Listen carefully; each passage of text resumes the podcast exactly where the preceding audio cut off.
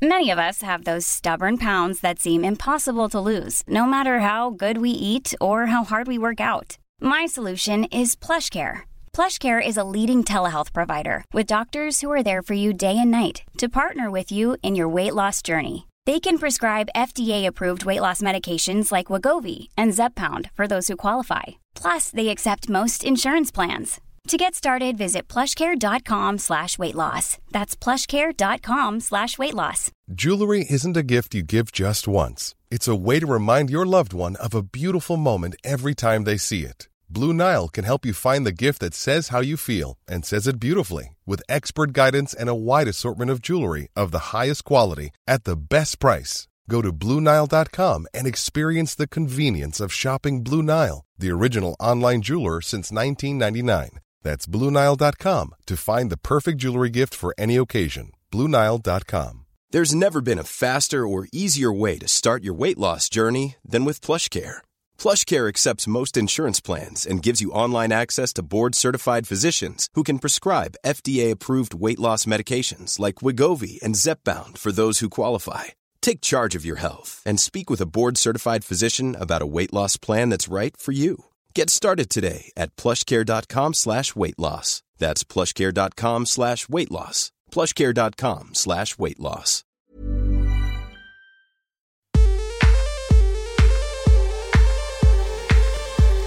Hello, I'm Sophie Ellis and welcome to Spinning Plates, the podcast where I speak to busy working women who also happen to be mothers about how they make it work. I'm a singer and I've released seven albums in between having my five sons, aged 16 months to 16 years, so I spin a few plates myself.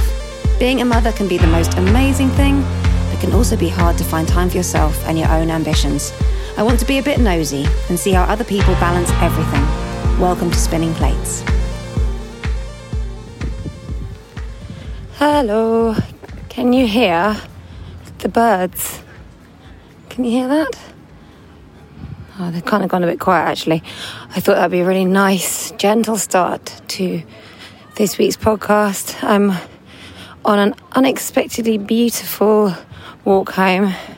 Just dropped one of the kids at something, and it's Saturday, and it's really gorgeous. It's blue sky and sunshine. The day started dramatically misty. It's kind of like Victorian England misty. And now it's clear to this gorgeous, gorgeous day. And I've had a very busy week because my book, which is called Spinning Plates because it was inspired by this podcast. Hold on, people. Um, it, uh, yeah, the book came out this week. That's quite exciting. So it's felt quite different for me. I've actually been to a couple of book festivals this week. I know, it's quite grown up, isn't it? And been talking to people about what's written inside the pages. And luckily, people are kind of getting the fact that um, even though I've written about some, well, I've written about everything really good, bad, and ugly. So there's some dark bits in there, but the book starts and ends with a happy ending, and that where I'm at now is good. And I talk about a whole lot of other stuff. And the one word that keeps coming back when people talk to me about it is it's very honest. I think um, that's always been a little bit of a problem of mine. I'm not very good at lying, but anyway, it's honest, but hopefully it'll make you laugh as well. And it's been very exciting to bring a book out. I've really enjoyed it. So I've been doing lots of promotion for that. But I've also been recording the podcast because that's my baby and I love it. So this week's guest is a really lovely woman who I first met doing her podcast. So Helen Thorne is one half of Scummy Mummies and they have their own podcast. They're actually one of the original podcasts that came out, Scummy Mummies pod- podcast. And uh, yeah, I met them when they came around to mine to talk um, as Helen and Ellie, her collaborator.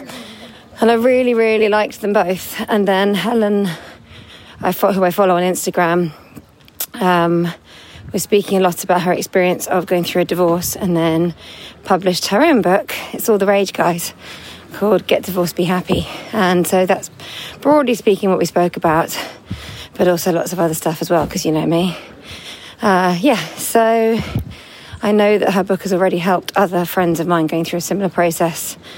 And I would credit that book as being honest as well. And I mean it as a compliment, which is hopefully what people mean when they say it to me. So, yeah, enjoy our ramblings, and I'll see you on the other side. Bye bye.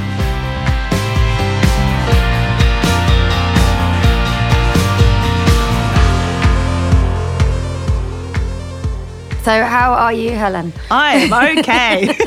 wow. Well, how, where do I start? Like today, or just generally, holistically? You know what? I'm going to say however you interpret that question.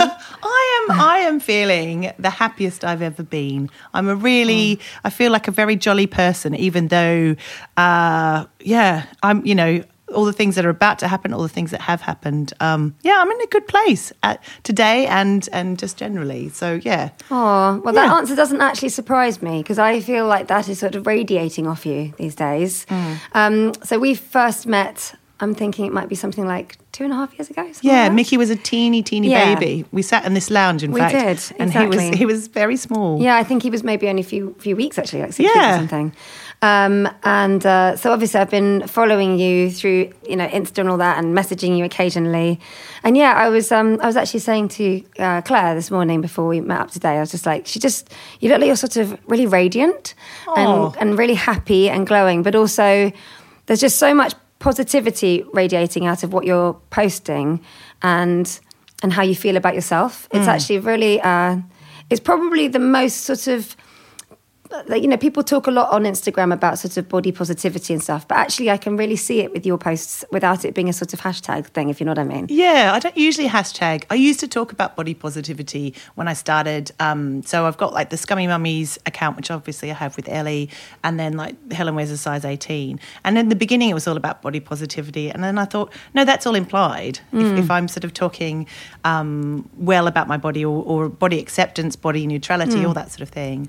Um, and I really enjoy um, the discussions that come out of the post as well about people who are at different stages in their, I guess, um, journey of body acceptance and things like that. So yeah, I think I think I've really enjoyed doing that, but it, it hasn't, it doesn't feel forced or it's just sort of how I've approached the world and my life and and and that and has been a big kind of transformation in terms of how I feel about myself and my self worth. Yeah. Um, so yeah, so that's been great actually, and and and I like the community that I've I've got with who follow me, but also um, Instagram has just become I think out of the off the back of COVID and being locked up, I think people are, are really seeking out, you know, happy happy people and, and positivity because it's just been so hard.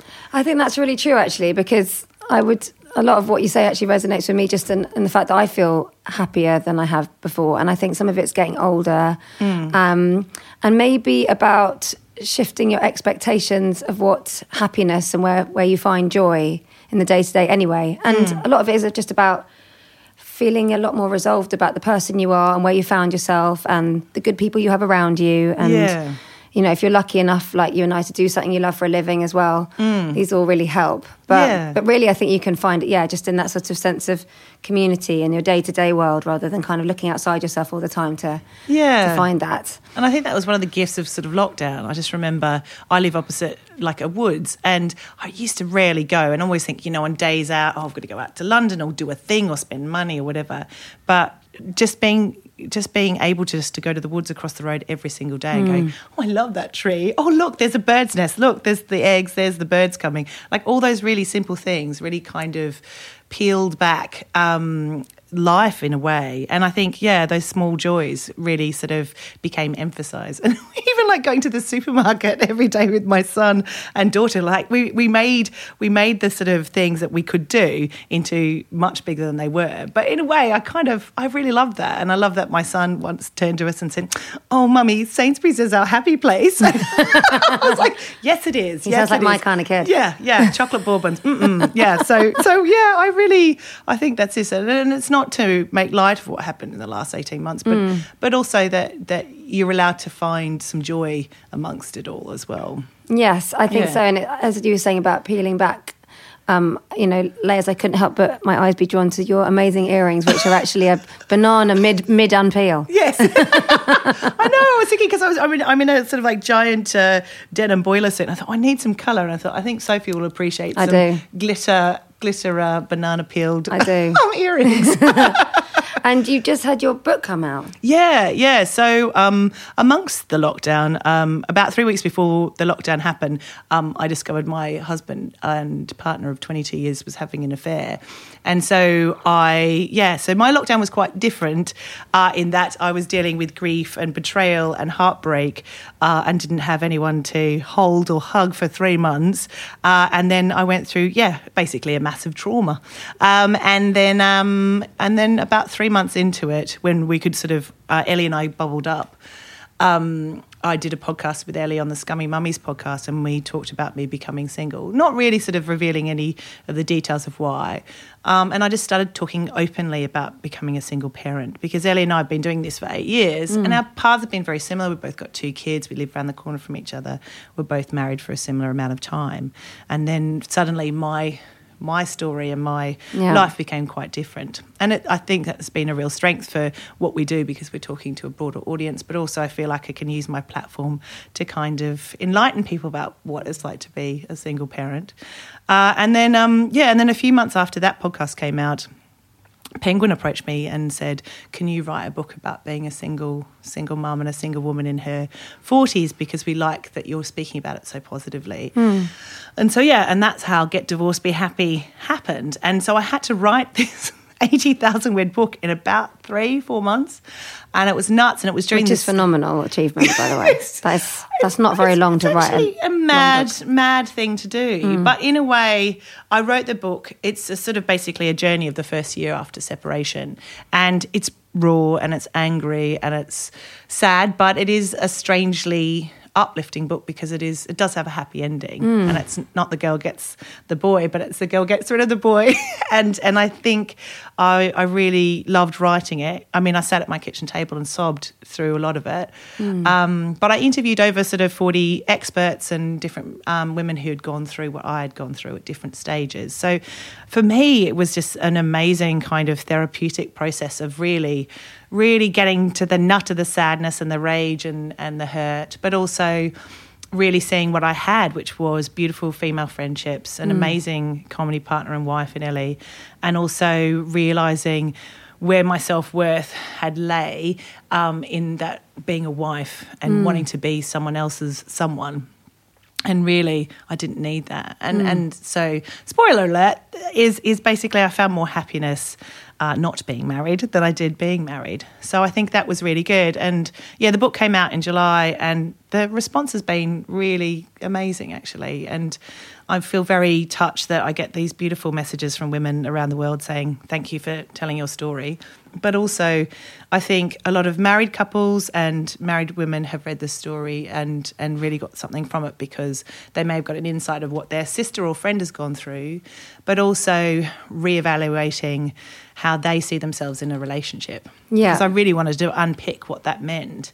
Um, so, yeah, so it's been great. A lot of work though, but now I can have a tiny little bit of rest and go back on tour Yeah. for Well, a bit. I've got about a billion questions that Go. spun out from everything you I'll just sip, said. I'll sip my tea. yeah, yeah, yeah. Well, while you have some tea, firstly, I'm so sorry you had to go through that. I can't mm. imagine how painful that must have been, and and I also can't cannot begin to imagine what that must be like in the midst of a pandemic and a lockdown and all of the heaviness in the news. And I mean, I know that when because we were all thrust into something together. I wonder if that also affected people's ability to really engage what was happening with you because they've hmm. got they're like I'm really sorry to hear about you but all my kids are at home now and I don't know which day's ways up. And you know we were all sort of chucked into this thing where our world shrunk didn't they? Hmm. So I suppose out of that the friendships that you did have to call on and rely on those friendships must be fortified to the max now Yeah, yeah. it does feel like we've gone through some kind of war together or something kind of big. Uh, and also, when I think you go through a trauma or something really sad, it also allows other friends and people close to you to open up about their difficult times. And it was really interesting, like talking about divorce. And I didn't know some of my friends' parents were divorced or that their dads had affairs and things like that.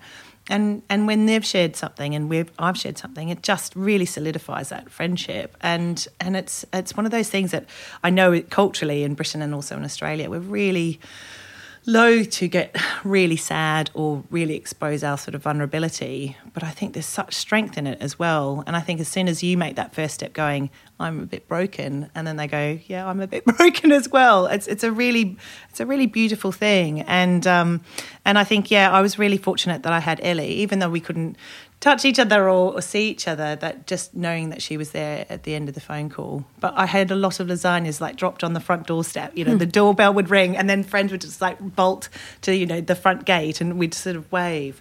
But the absence of touch was a really massive thing. Like Yes. not not having those sort of deep embraces when you're feeling sad is is strange. And you know we know what it's like to be held by our children or you know slapped in the face in the morning and that kind of that kind of sense of touch. But um I think that's what I found very difficult. But in a way, I had to sink very deeply into the sad and the grief hmm. in a way that I it was uncomfortable because I'm quite a jolly, happy, and like to do positive. You know, I'm a people pleaser basically. Hmm. And so for me to say I'm not coping, I'm sad. This is this is really shit, and I'm really really sad. Um, I think that was that was the hardest sort of thing to kind of confront because I couldn't.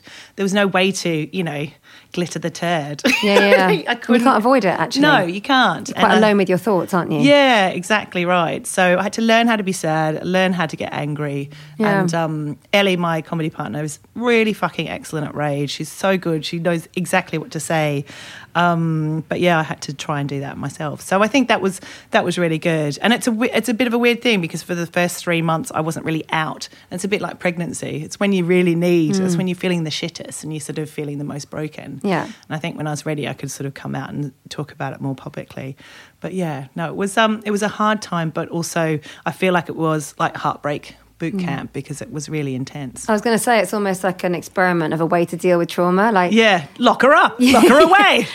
what we recommend for this is you're going to be totally devoid. And when we say devoid, we mean literally your friends will have to drop food on the doorstep Yeah. and then wave at you from the gate. Yeah, and yeah. we're just going to see It's like a where that torture, takes you. Like, We're just going to remove me. people. no, exactly, exactly.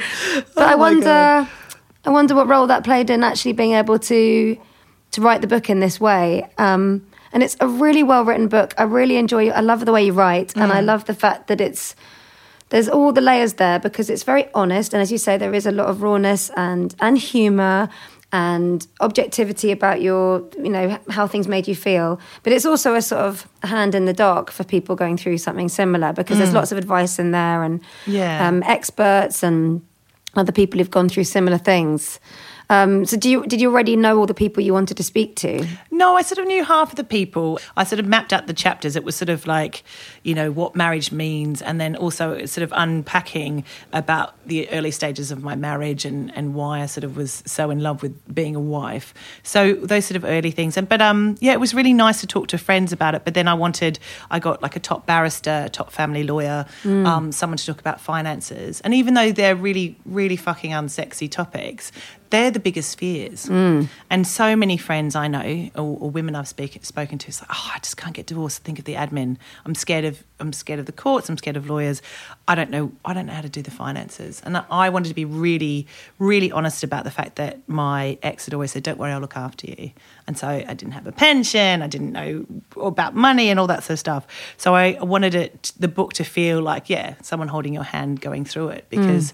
Um, I know so many um, women go, oh, look, I'll just wait until the kids are out of school and then I don't have to worry about it. But one of the things I, I really appreciated, there's a feminist called Clementine Ford from Australia who's, who wrote for the book. And she said, you know, we want everything the best for our children, like the best state schools and food and, and clothes and all that sort of stuff. But why don't we want the best mum? And the best mum is a happy mum. And so many women say, oh, we should stay together for the kids. But I just loved um, what she says in the book about, you know, would you want your son behaving like your husband does, or would your daughter want to be in a relationship like you are? You're setting the example. So, yeah, I really liked. There's some really good meaty sort of nuggets of Yeah. advice, and it's like sitting in a room with some really kick-ass women, which which I was very privileged because I, you know, in my role as a comedian and a podcaster, I can just ring up someone and say, "Oh, can you help me write this book for Penguin?" And so I thought, well, what uh, I needed, I was very lucky that I got lots of advice, and I wanted to give that to other women going through it because it's lonely. Yeah. Divorce is really fucking lonely. Well, it's what makes me think of that. It takes a village kind of a Yeah. ethos that we have for raising a, a child, which obviously is a big deal in anyone's life, but actually these are all big deals. These are all big Yeah. significant things that we, you know, experiences that we can have. And I know you're saying that when you know you read the book, it might be if you're even if you're a married person, you might read it and get an insight into your a girlfriend who's going through something, or maybe your Mm. parents. But actually, for me, it also made me think about when I was little. Yeah. and particularly the chapter where you spoke about telling your kids. And you spoke to the brilliant Philippa Perry, who's just Oh my God. just everything All she says hail. is just sen- sensible, smart. Oh, God, I love that concise. Why isn't she in charge of the yeah, country? Really, it's just like, yeah, that makes total sense. Thank Yeah. you, thank you for clarifying. Yeah. Um, and you know, she speaks a lot about. It sounds like you and your ex-husband were really amazing about how to actually talk to your kids. Yeah. and that's incredible credit to you to for being able to, you know, because rage is a big part of it. I know, but being Oh, able yeah. to sort of put that just outside of the framework when you're talking to your kids. Mm. But especially in lockdown, that must be really quite testing, I'd imagine. But Yeah. yeah, she spoke about, um, you know, how you you never slag off the the other partner because that's half your kids, and particularly resonant if you're hearing your mum being slagged off and you're the daughter because you feel like, well, that might be where I'm headed. You know, and, Yeah. ditto for fathers and sons. And I just thought, I thought, oh, I wish I'd been able to show my parents. you know, Guys, guys, four- guys. 40 years ago. Yeah, Um, exactly. because they, did, they didn't do a bad job, my folks, but I definitely think there were bits where, yeah, you can sometimes as the child between it, you can always you can be encouraged to sort of play the game a little bit and be the people pleaser from one parent to the other. Yeah, definitely. Um, and you hear you hear you know sometimes what the other one's done wrong or how it could have been played better with the other one, and then you end up kind of just wanting to sort of trying to almost conduct it like a little tiny you know conductor in the middle of this like wonky orchestra of like okay i'll get this bit you know to reach a crescendo on this side and then i can quickly go off to that side and that'll be much quieter and Hmm. yeah it's just a, strange dynamic i mean your kids have obviously got each other in it as well which is also a really Yeah. significant thing but similarly that, that they're that bit older so Hmm. some of the questions they ask and the explanations they need might be a little bit more sophisticated than than if they'd been smaller but but yeah, it sounded like when by the time you sat them down, you actually were both speaking from the same dialogue sheet Yeah. for you and your ex, which is really impressive. So Yeah, I, I wanted to do. I don't think there's a, a perfect way to do it because it's a really big thing to do. But I liked what Philippa said. She said, "You don't just tell them once. That is an ongoing conversation." And I think you know, children go through grief and shock like you do. Yeah. Like I had to, um, you know, my ex-husband and I weren't really fighting, or things went went significantly wrong in the eyes of well me and the children. It was all a very big shock, and for them to be sat down uh, around the kitchen table with a big bottle of big bowl of Skittles and said, "Oh, you know, Daddy's moving out now. We're really sorry." They were they were really quite shocked, and so and they, and then I said, "Oh, and you're getting a kitten." And because my ex is allergic to cats, um, so that was a really we got two. Um, I love cats. I love cats so much now. Um, but yeah, so um, it was such a big change. But you know, in ten days' time, and then in two months later, I just remember my son going, um, "So, so Dad's moving back soon?" And so I was like, "No, darling." He's not. This is this is life, and it's it's it is tricky, but we're going to make the best of it. Mm. And you know, we're going to have our ups and downs, but we'll we'll try our best. And we're a new family of three, so I think that was really important. But I just I love being a single parent. And I was really, I think there's something in me that I was really afraid of divorce. I was afraid of being alone, and now now I can't think of it any other way. And I- that's extraordinary, isn't it? I Yeah. mean, if you could listen to yourself saying that now, oh my god, I don't hate that eighteen months bitch. ago, yeah. fucking crazy. Um, but yeah, so I think, yeah, I think all the things that I was most afraid of are the things that I've most loved. wow, Yeah. that's amazing. Actually, what Yeah. an amazing outcome, and just yeah, so different from what you might have imagined. If you thought the only way to get a more defined jawline with natural looking results was through surgery, think again. Juvederm Volux XC is a non surgical injectable gel filler that improves moderate to severe loss of jawline definition and can help you achieve natural looking results with little downtime. Even better, this improved definition lasts up to one year with optimal treatment. No maintenance required. Improve jawline definition for a smooth, sculpted look with Juvederm Volux XC. For important safety information and to find a licensed specialist, visit juvederm.com. That's J U V E D E R M.com. Not for people with severe allergic reactions, allergies to lidocaine, or the proteins used in Juvederm. Common side effects include injection site redness, swelling, pain, tenderness, firmness, lumps, bumps, bruising, discoloration, or itching. There's a risk of unintentional injection into a blood vessel, which can cause vision abnormalities, blindness, stroke, temporary scabs, or scarring. Talk to a licensed specialist to find out if it's right for you. There's never been a faster or easier way to start your weight loss journey than with PlushCare.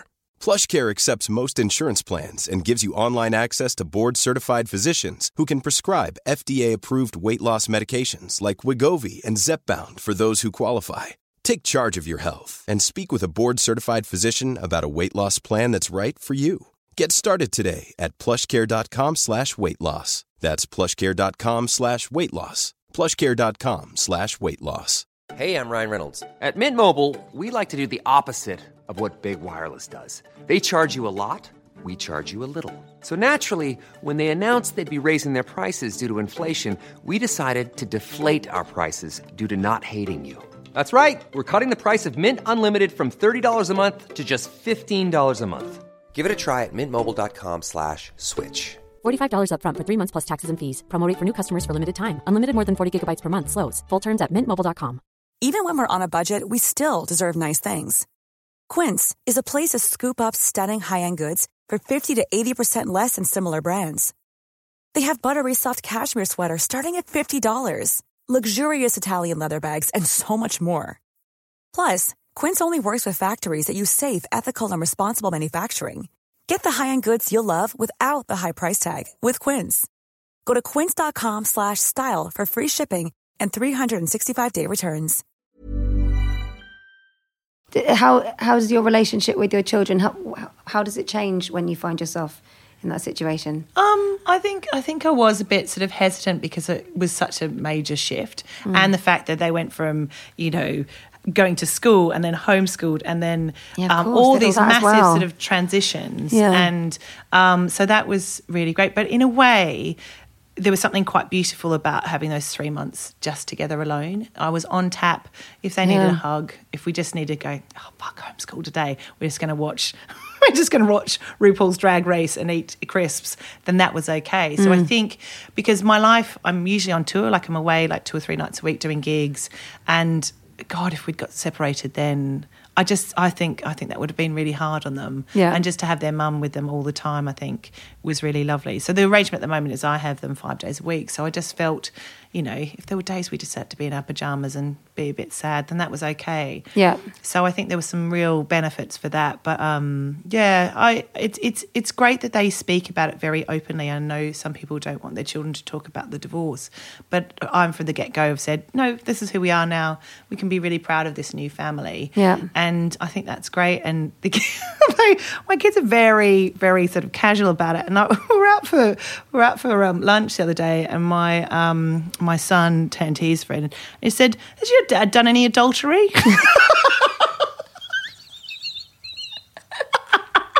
I was like, I don't think he has. And the, and the mum was there. She's like, well, I hope not. so this 10 year old son, yeah, yeah, yeah. Did he cheat on? No. Okay, cool. Um, very relaxed about these chats. But anyway, um, yeah. But I think that's good. And I think I think the stigma of single parent is is starting to change. I would agree The head that. tilt is going, you Yeah. know. There's still that thing. But I, you know, I talked to older women who'd gone through it and they said oh god it was really hard you know they wouldn't get invited to dinner parties because otherwise we were afraid that they were going to jump their husbands and you're like oh as if you know i've had a husband i don't want any more especially not one already attached so i Mm. think there's there's some real um, stereotypes that are starting to be broken down Oh yeah, I would definitely agree with that. Mm. And I think also talking about what you're saying about grief and sadness, I think our relationship with how we deal with those is really different as well, generationally, because Yeah. that whole kind of button up thing is just not not it anymore. And that the, the ability to just let the sad be, if that's that's the thing you're doing. And it, you know, if you're going, we now know if you're going through a traumatic thing, you're, it's okay to just take your foot off the gas and just stop and just absorb that. Yeah. And actually, I think you know the significance of the lockdown. I mean, you're not touring is a really big deal as well because then yeah, you could just be there for them. And actually, Mm. it makes you think, wow, if it hadn't been the lockdown, then everything would have had to take on a different shape. Yeah. And maybe been a lot more complicated and a lot more drawn out. Yeah. Um, so whilst it was probably a crash course you didn't wouldn't have chosen, Mm. you know, you can still see that there's things that come out of it that are that are more positive because of that. yeah, definitely. Um, and hearing you talk about touring makes me think: what what is it like to be a, a working comedian on the circuit when you are raising a family? What was happening when you had your first baby? Were you already in comedy then? Uh, no, I took a bit of time out um, from comedy because I moved over to the UK in 2006 and I was.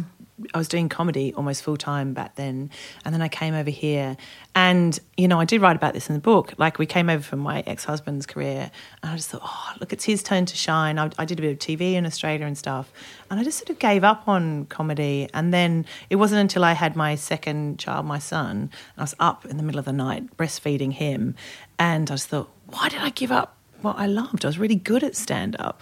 And so, yeah, and then I, I booked a gig, and a couple of weeks later, I did this shitty gig in Deptford in a shipping container, and that's when I met Ellie. Oh, wow! The first gig. Yeah, my first gig back after having children. And it was this sort of sort of light bulb moment and that we we literally fell in love with each other on the stage. We I was doing a shitty 5 minute set and she was doing an amazing 5 minute set and I just thought she was the funniest most amazing person I've ever met. And we went backstage afterwards and we're having a beer and I was like, "Oh, I live in Forest Hill." And she's like, "I live in Forest Hill." It's like, "I've got an 18 month old baby." "Oh, so do I." And then we found out that our sons were born 18, uh, 11 days apart by the same midwife Oh, and I we lived around the corner. Yeah, and it was just this sort of, but it was a weird moment in which I chose to do something I loved that wasn't about the kids, it wasn't about being a wife.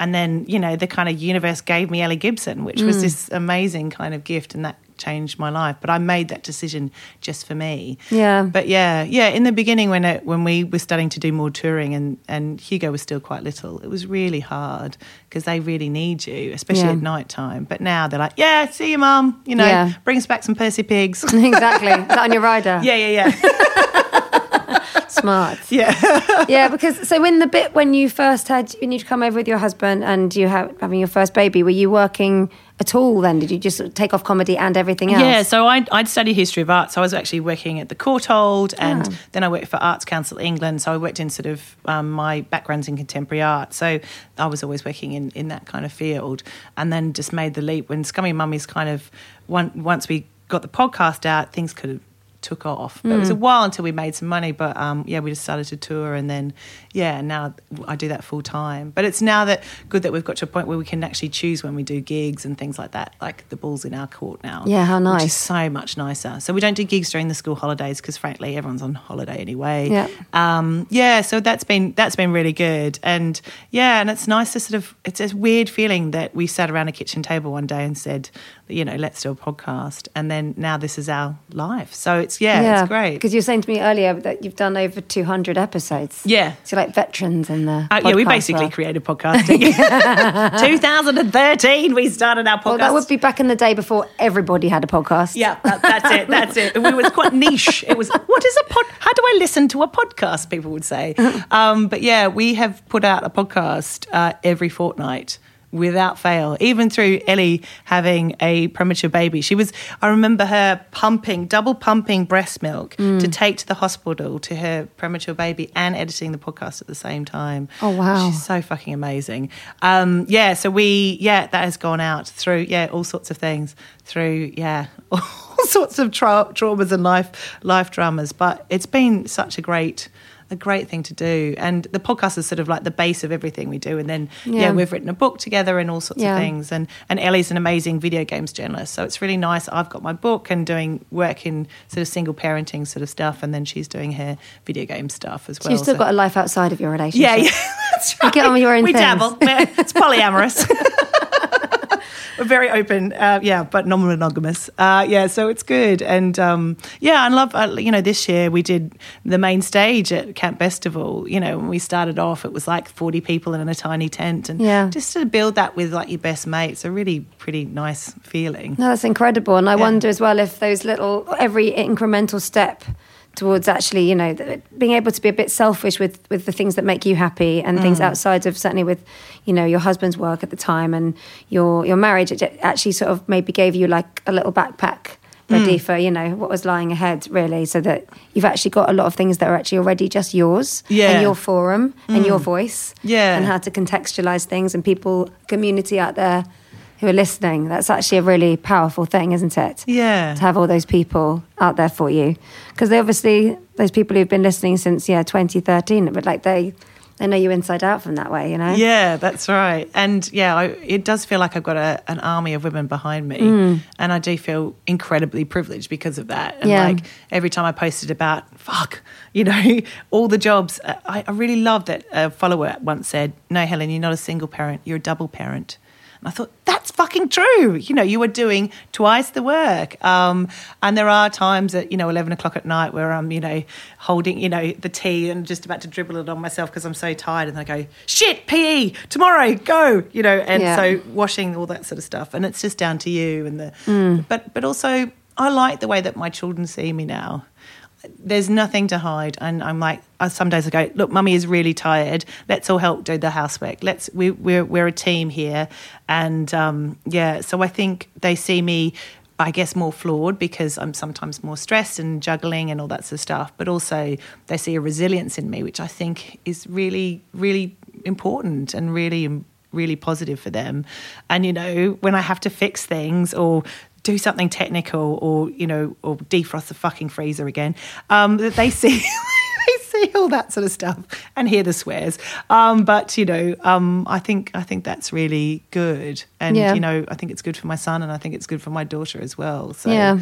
yeah and we often have to cheer when i've like fixed the drawer like look look what mummy can do they're like yay No, I get that. And actually, Yeah. I think there was something, I can't remember who it was actually that said it in your book, but they were saying that sometimes um, when you're doing these things on your own, you were doing all these things before in the marriage, but now you're just not also really resenting the fact that you're doing them. Yes. actually, that's quite liberating. Oh, that was Sophie Hayward. She wrote it, a yeah. fantastic quote in the book about, yeah, absolutely. She said, you it know, made me think, actually. it was no, it's a really brilliant quote. She said, you know, I got up, I fed the baby, I went back to sleep, but I didn't have the resentment of expecting someone else to do it. Yeah. You know, the, the dishes got washed by me, but there wasn't the rage of going, fuck, why didn't he do it? So it's sort of, it's really great. I, I thought that was a really strong quote. And, and Yeah. I, I hope the book does shake people just a little bit about Yeah. what their roles are. And I love the quote by Arabella Weir, and she said, Never put up with behaviour from a partner that you wouldn't put up with from a best friend. And she mm. uses this great illustration of going, if you're sitting down at the div- dinner table and your and your spouse partner says, "Oh, broccoli, why'd you cook it like that?" or Chardonnay, you know I had Chardonnay, you you would tell your friend to get out of your house. But why do we accept shit behaviour from the people we're supposed to be in love with? And I Yeah. thought, God, oh, ow, ow, that yes, that's that's a really good meaty quote. So, um, yeah, but I, I want to say it's also like the book has got lots of like catastrophe and awkwardness, and especially when I start to get happier and sort of try and navigate um, my life as a single woman and and and and dating again. There's lots of lols in there. If people, Yes. if it's not just like it's not it's all not all depressing and i hope people read it who aren't just going through divorce as well because um, I, I love reading autobiographies and that's and i like the juice and the gossip and the darkness as well Yeah. yeah and no, I mean, I was telling like my husband this morning about the your hot tub um, night out, which followed, I think, a very late night out the night before yeah yeah yeah uh, on a date, and Yeah. then going out with girlfriends, and then you're trying to stay awake in the hot tub, Yeah. and kept splashing your face with water, and I Yeah. ended up with a terrible eye infection. Oh, just it looked like it looked like a it looked like a waxed fanny. My eye, it was this puffy fanny eye for about two months. because I remember when you were posting that, I was thinking, "God, poor Carla, the eye's still bad." it went on for too And there were some like experiments with hairdos. Oh yeah, there's a lot of hair and- angles. yeah, and Ellie would often post photos of her just with a wine glass in front of my eye. Once there was a pizza slice there, it became it became a running gag. And then I went to the Moorfields and they and they were like, "Uh, we need to test you for a whole lot of things." And I was in there for about six hours, and then like, "You've got to you've got to go, you've got to have a um, operation in three days." And I just fucking sobbed. But one of the things they tested me for was syphilis, and I thought, "Oh, you dirty slut." Oh my goodness. He didn't do it in my eye. But, you don't you know, have syphilis eye. Oh, nobody wants syphilis eye. oh, gross. But yes, I'm syphilis free. Um, any future lovers uh, listening. Um, and also, I can't tell which eye it was. So yeah, it was. Yeah, no, it was this. Yeah, I don't have me wonky eye. You did um, well to escape without any permanent, lasting damage from That's eye right. I did get some sexy, sexy like Diamante um, eye patches. And actually, one passage I was rereading today was all about your relationship with your body. And you said such a brilliant thing, I think, um, and I'm going to misquote you now, but essentially, it was about how you actually found you have a better relationship with your body because you're, it's sort of free from the judgment of anyone because it's mm. all your own. And if you want to pierce it or wax it or tattoo it, like it's all your own. And Yeah. actually, that, that sort of surprised you as well. Yeah, absolutely. And it was so weird, like thinking that, you know, my body belonged to somebody else about, you know, the way I had my hair or lack of hair or whatever. And just, just there were moments in the last year where I've just felt such elation and the mm. freedom to do whatever I wanted. And especially, especially to do with that. And I just remember, you know, my, my ex was quite critical of how I did exercise and, and, you know, sometimes, you know, the clothes that I wear. And I just always felt on edge that he would criticize something. And, and I didn't realize that sort of drip, drip, drip feeling of, of not really being loved and, and not really feeling sexy around him and all that sort of stuff. Mm. And I, um, I was conscious of that, you know, going into dating as well, because I knew that I, I had such an absence that I'd been sort of robbed of that kind of love and affection over many years, and clearly he got he was giving it to somebody else. Um, yeah, so I think you know when the first time I had sex with a guy and he said I was beautiful. I just, I, I, it was just such a shock that someone would say that. I'm, I've got used to it now. but um, yeah, but but I think I think those sort of things you you you start to believe if you're you know sort of robbed of those sort of compliments, um, then yeah, it just feels like I wasn't. I, you know, and I did for a while not just feel good enough, but now I just feel it's been such a transformation. And also, I've really enjoyed exercise now. It's um, and I've enjoyed doing like powerlifting and running and all sorts of things. And yeah, I just it just sort of it just put a new light on who I was Yeah. and and you know it wasn't sort of a reinvention but it just sort of you know just taking off those layers of of of self-doubt and worth you know that had been challenged for so long within that relationship Yeah. Um and just to just feel good about myself as me Yeah. um so i think that um yeah so that was that was a really nice thing about going through grief is that you you get this opportunity to just lay everything out Yeah. you know and and sort of rebuild yourself from there Well, I suppose it's extraordinary because, firstly, I totally understand that thing of like if someone is constantly dripping that, you know, negativity, Mm. you start actually thinking you're not really worth anything better than that because that just becomes commonplace. And if that's how you're spoken to, and if that's your line in the pecking order, then that's just where you're at. Yeah. And when you're out, no one's gonna call them up on it or nothing's going to change it's never going to be like you shouldn't say that about your wife or you know Mm. Yeah. so you just think oh, okay yeah, this is just This is the dynamic of things Yeah. but obviously, you, you know, up until that point, everything was as you, as far as you knew, fine. Yeah. So it's sort of almost like you've gone through this big thing and gone, oh, actually, I think this has been a, there's been problems here for a really long time. Yeah. And I'm sure there will be people that read the book and then think, actually, how how are things here, and how how how am I treated, and how do I feel about that, and are we taking each other for granted, or being casually rude, or not really helping the other one out? Because it's Mm. just so easy to get in this people can behave very badly, especially when the love starts to go. It brings out like the worst in people generally. Yeah. And presumably as well, you that means you'll be raising kids where you feel like they will have better self worth for themselves, you know, and you Yeah. can talk to them about that really openly and with experience Mm. about how to be in a relationship and how how their happiness wouldn't be dependent on that person for know, Yeah. certain things and to make sure you're always checking in with yourself. Yeah, It's, um, definitely. it's all powerful tools going forward. Um, I mean, going back to the, the kids and, and motherhood, did you always think you'd have children? Was it something you always wanted Oh, to do? absolutely. I'm I'm one of five kids, and um, my dad was a vicar, so I grew up in a vicarage, and Oh, then my mum was a childminder, so there were just kids everywhere, and I just couldn't wait to have children. Like. I just I Where are you in the lineup for I'm five? fourth out of five. Okay. Yeah, so it went boy, girl, boy, girl, boy, and we're all pretty creative and nutty and and um, musical and all that sort of thing. So it was a pretty loud and wonderful kind of house to grow up in. Um, and my mum was always very motherly, and she met my dad. She was in the choir. My dad was the young vicar, and they met and uh, were together from when she was nineteen. And I remember going through um, couples counselling with my ex, and and then I started to describe my relationship with my parents and their relationship, and I'm going, fuck, fuck, fuck, fuck, that's me. I found, you know, I started going out with my husband when um, I was 19, and it, there were the parallels. I thought, fuck, I've just I'm my mother. I didn't think I was my mother, but I am. I am my mother. Um, but yeah, I always wanted to be a mum, and I used to write lists of baby names, and I was very focused on becoming Oh, wow. a parent.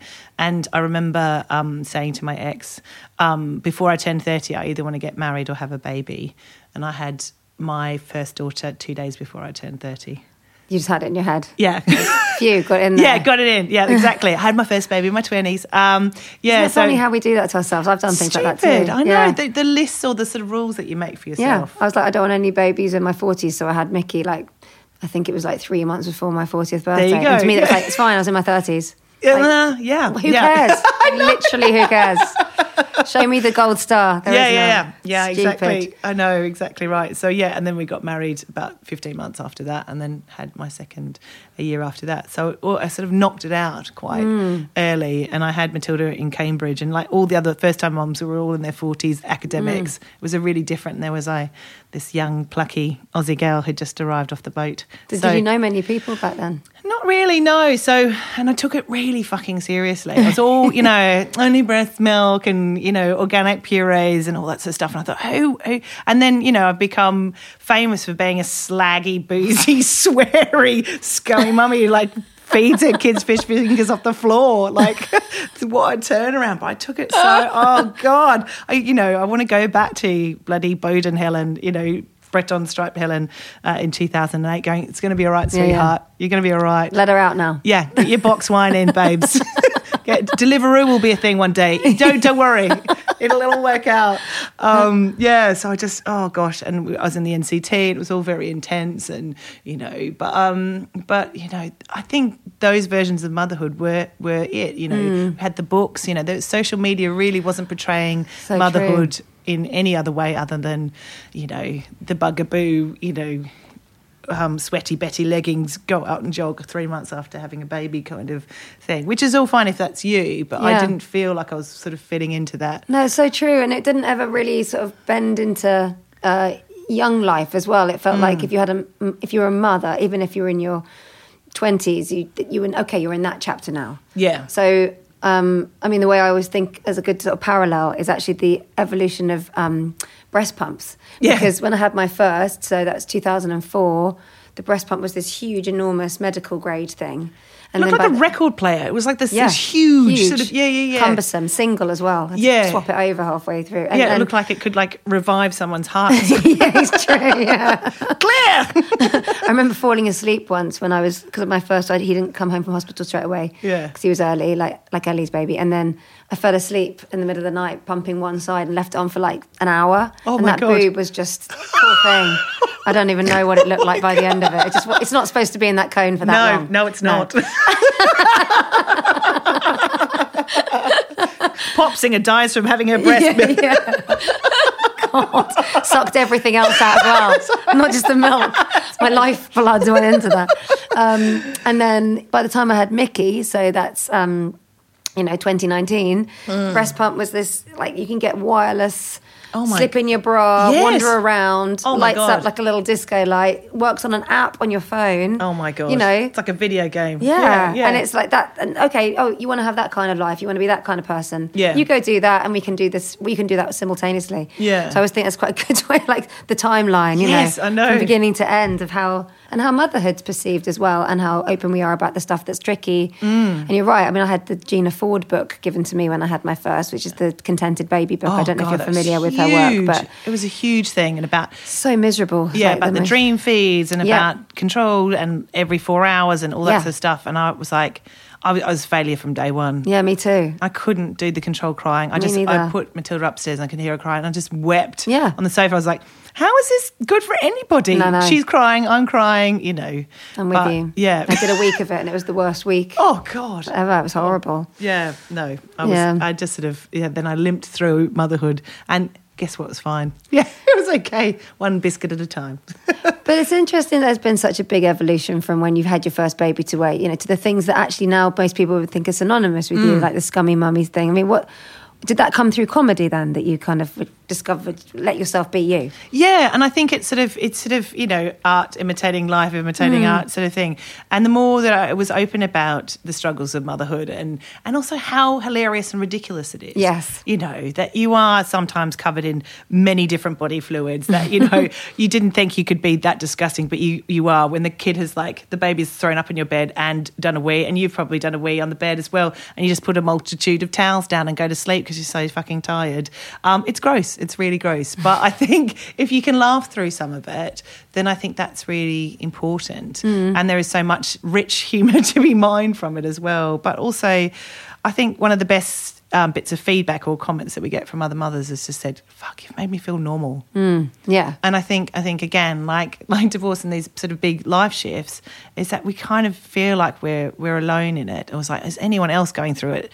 And um, Ellie and I were actually talking about it the other day. I remember once driving from Oxford to Cambridge, and my daughter wouldn't stop crying unless we sang Twinkle Twinkle Little Star. So me and my ex-husband, I think for two hours, sang Twinkle Twinkle Little Star. If we start if we stopped, she would start crying. Oh and just the things that you Yeah. did in those early days, or lying next to her with a hairdryer before we had that white noise app. Yeah. And just holding a hairdryer in the middle of the night, thinking, this is probably really fucking dangerous. Yeah, yeah. No, I remember all of that stuff. I remember, like, with my first, he, I thought I knew, this is when he was in a Moses basket, so he mm. must have been about, I don't know, eight weeks old. Yeah. I remember reading him a bedtime story, and then I would, in a darkened room, then hold my hand, like, just lightly over where his eyes are, so to, to help him close his eyes.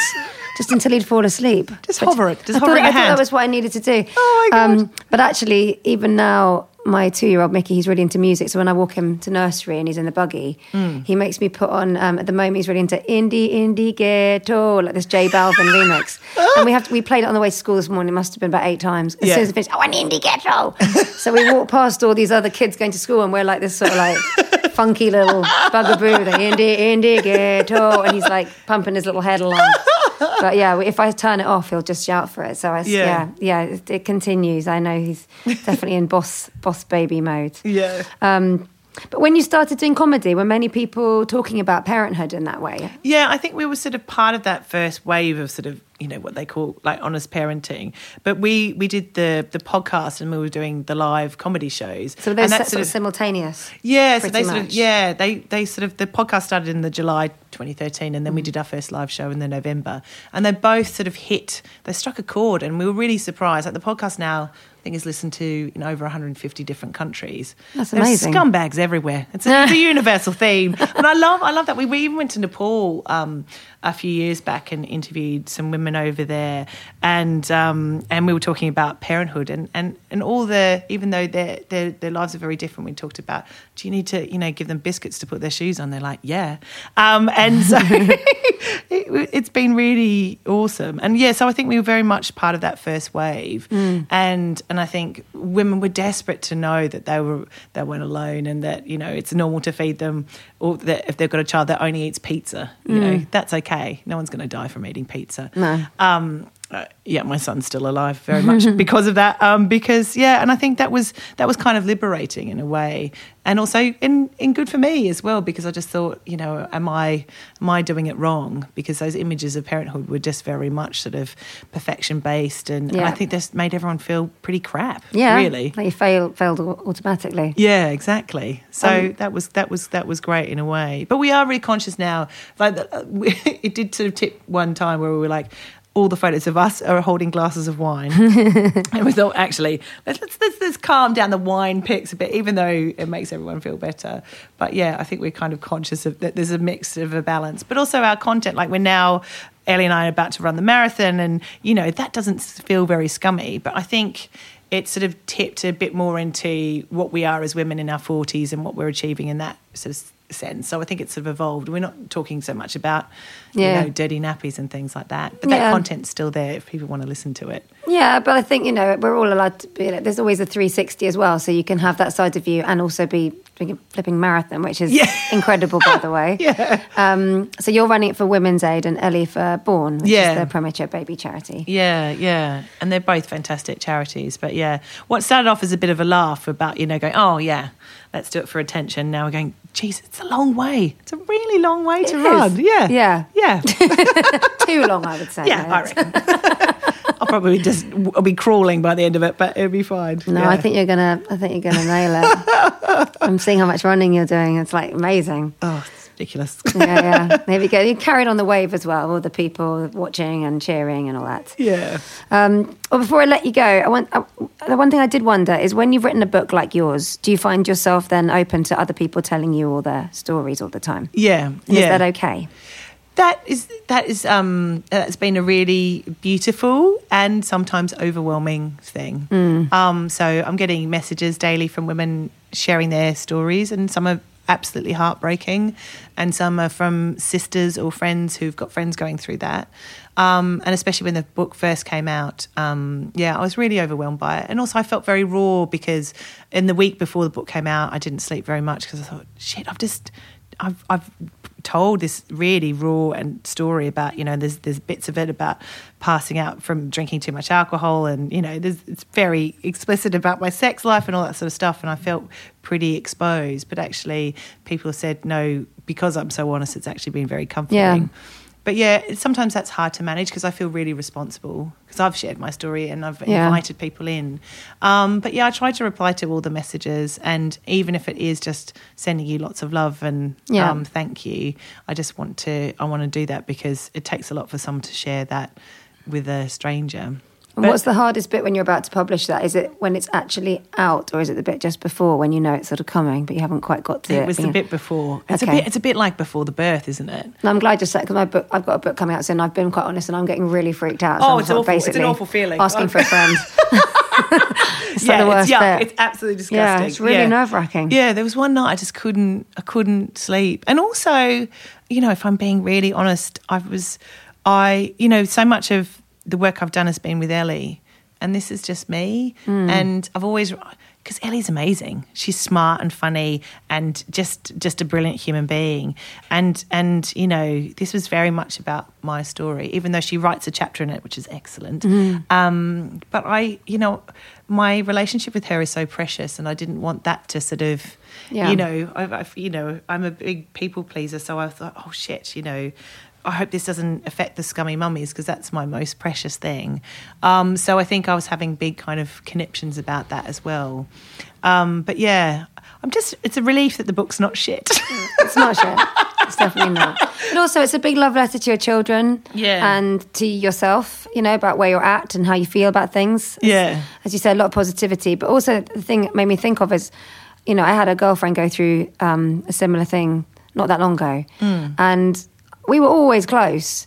But I think since she's been through this, you know, had to walk through the fire, Yeah. and I've been one of the people that she'd call, I feel like our friendship is closer than ever. Yeah. So I get the impression that's probably the re- result with Ellie too. Yeah, absolutely. And we've had to, you know, we've done a lot of crying and a lot of swearing together and all the extremes, and I think that really strengthens um, strengthens your bond.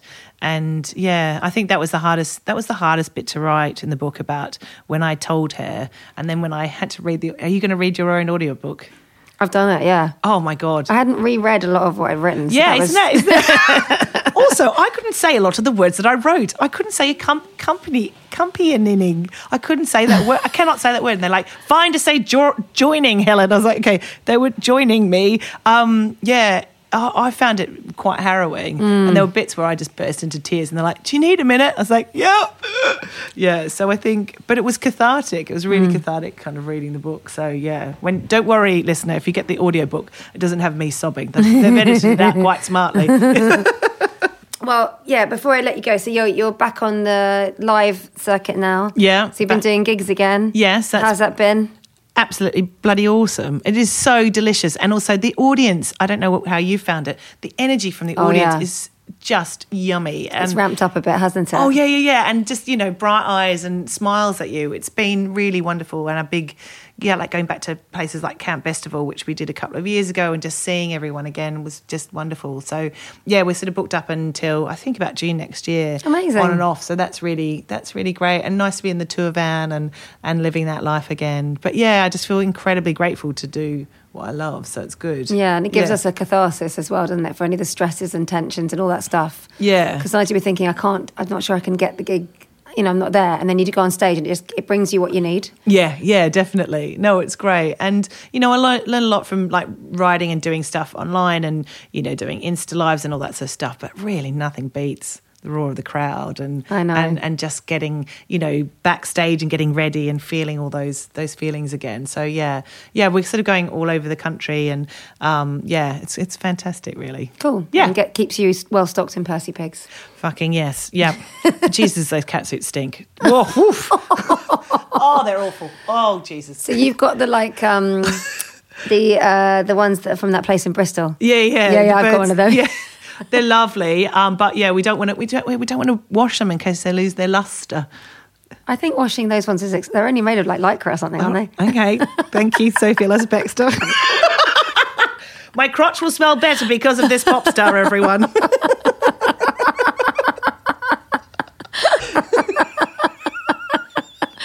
It's really funny. Why don't you wash them? They're just like and they're just like sportswear. I feel like such an idiot. No, but like the sequin ones now they're hard to wash. oh yeah, the Rosa Blooms. yeah, Yeah, yeah. I have to do that in the bath. Oh, okay. But like that's just every once in a while when I think, Okay. okay, I really need to. now. Okay, we've got catsuit care um, covered here. yeah, exactly. That's your new line. Oh, Oh my god! That's yeah, funny. I will wash my catsuit now. Now I feel like like I really am the scummy mummy. Yeah, off me. Oh, I'll give you one of my fabrics off there. oh thank you. Yeah.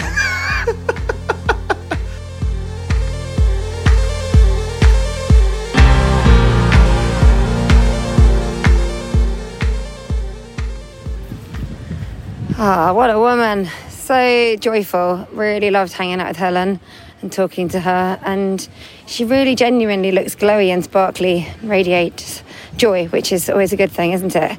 Um, not saying it's a great advert for getting divorced, guys, but um, it is a good advert for going through a really big upheaval that wasn't even your choice and coming out the other side, realizing that maybe things have worked out for the best, or at least you can cope and thrive under conditions you weren't anticipating.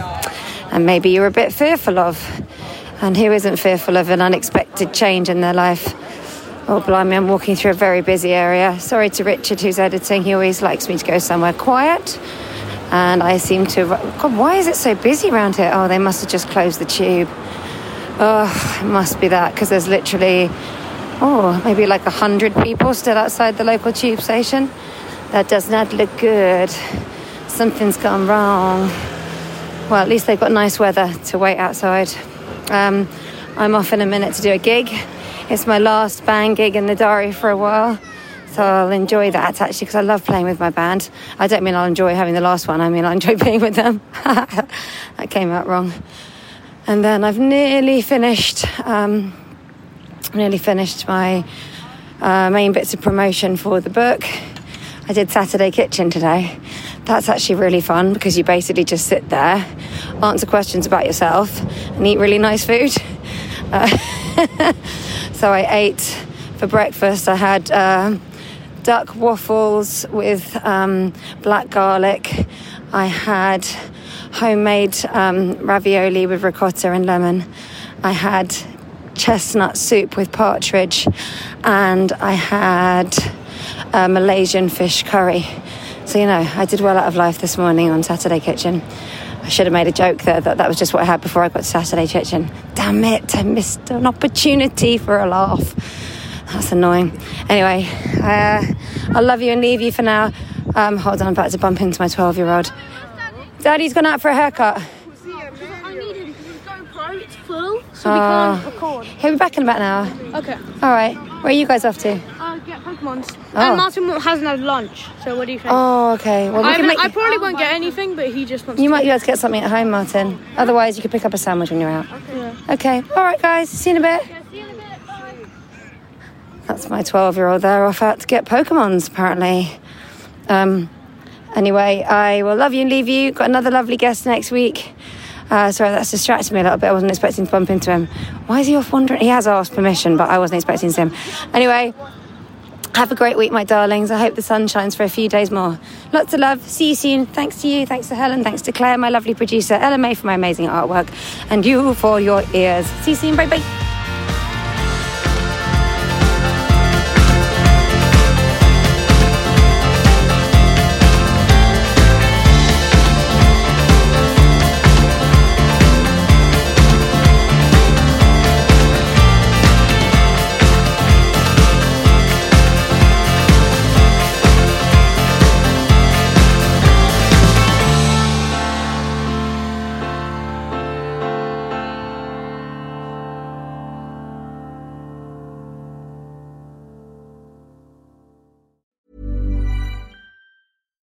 Deserves the best, and there's no better place to shop for Mother's Day than Whole Foods Market. They're your destination for unbeatable savings, from premium gifts to show-stopping flowers and irresistible desserts. Start by saving 33% with Prime on all body care and candles. Then get a 15-stem bunch of tulips for just $9.99 each with Prime. Round out Mom's menu with festive rosé, irresistible berry chantilly cake, and more special treats. Come celebrate Mother's Day at Whole Foods Market.